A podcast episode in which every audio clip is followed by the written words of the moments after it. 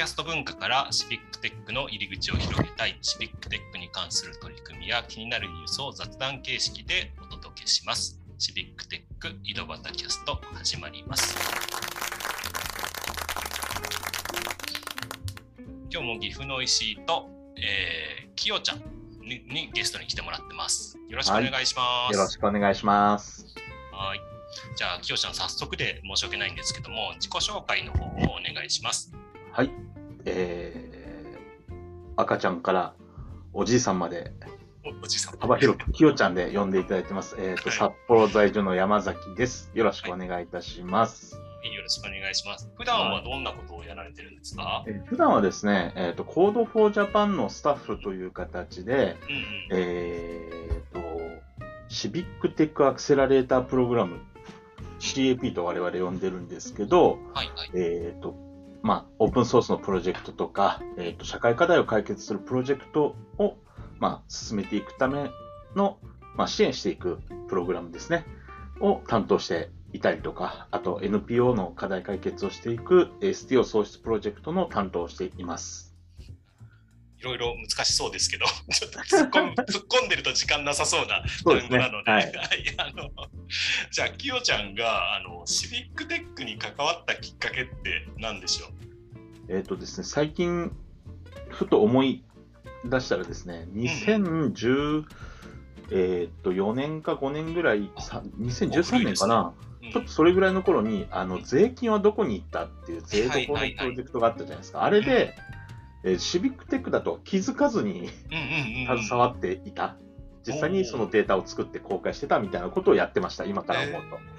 あそうなんですね、税金はどこへ行ったっていう、はい、まあ、あの税の可視化というかですね、そうですね。そのちょうど2014年頃に、なんか海外の方のオープンソースというか、で流行って、でそれで日本でね、各地の自治体とかでね、あのなんか決算報告書からね、なんか数字を拾ってきて集めると、ね、あの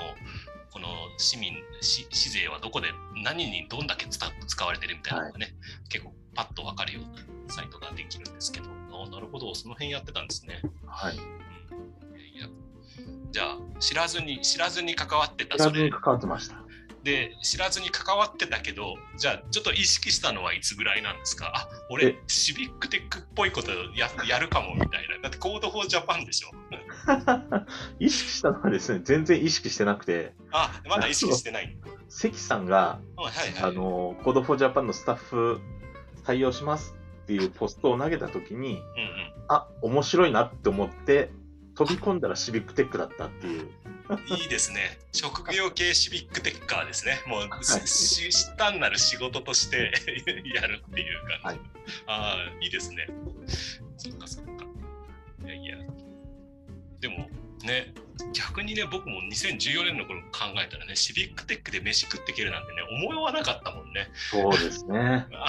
であのこのボランタリーは何なんだろうみたいな謎の感じではありました。ね、謎の感じがね、うん、ありますよね。まあまあ別のなんて言うんだろう。あのまあお金じゃまあそもそも僕も部活動みたいな感じでやってるから、そこに金銭求めちゃうとねなんか自由にできなくなっちゃうというかそういうところもあったんで、はい、はいね、だって仕事でエンジニアやっててなんか部活動でもなんかお金もらってエンジニアやれてなんか変だなっていう気がするんで。あすみません、私の話じゃないですね。で、あの、シビックテックミートアップ、岐阜で、はい、えー、もうね、近々やることになるんですけど、こちらで、えー、どんなことをやりたいですか、きよちゃん。はい。えーと、僕メインでは、えーと、主に配信系のおお手伝いさせていただくんですけれども、うん、特にこう個人的に注目していただきたいのはこう2日目にオプショナルツアーを今、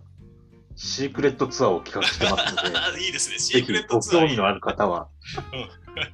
こう岐阜の、いいですね、岐阜の県内をぐるぐるとご一緒できればなと思ってます。なんかね、えー、ちょっとね、さっきの前のインタビューでね、なんか車をレンタカーしてるみたいなこともね、ちょっと伺ったのでね、あの市内に限らずちょっと遠めなところ、ちょっと遠めなところもね、はい、っていう感じで、あいいですね。じゃあ、そんなあの岐阜を案内できるきよちゃんですけど、岐阜といえば何ですか？岐阜といえば、個人的には、あの、飛騨高山の朴葉味噌が一番大好きなので、行きたいんですけど、今回遠いんで行けなさそうだなそうですね。でも、結構ね、岐阜の駅前あたりでもね、本格的な朴葉味噌出すお店とかあるんで、ちょっと調べるとありそうだと思うんで、ぜひぜひ、ちょっとね、あの、1日目の夜、ね、あの、イベントが終わった後、ちょっと飲みがてらみたいな、はい、イベントではちょっと、ね、飲めないのでね、その、朴葉味噌ぜひ食べていただきたいなということで、はい、ということで、えー、っと、きよちゃんをちょっとご紹介しましたということで、えー、今日はこの辺で終わりたいと思います。ありがとうございました。ありがとうございました。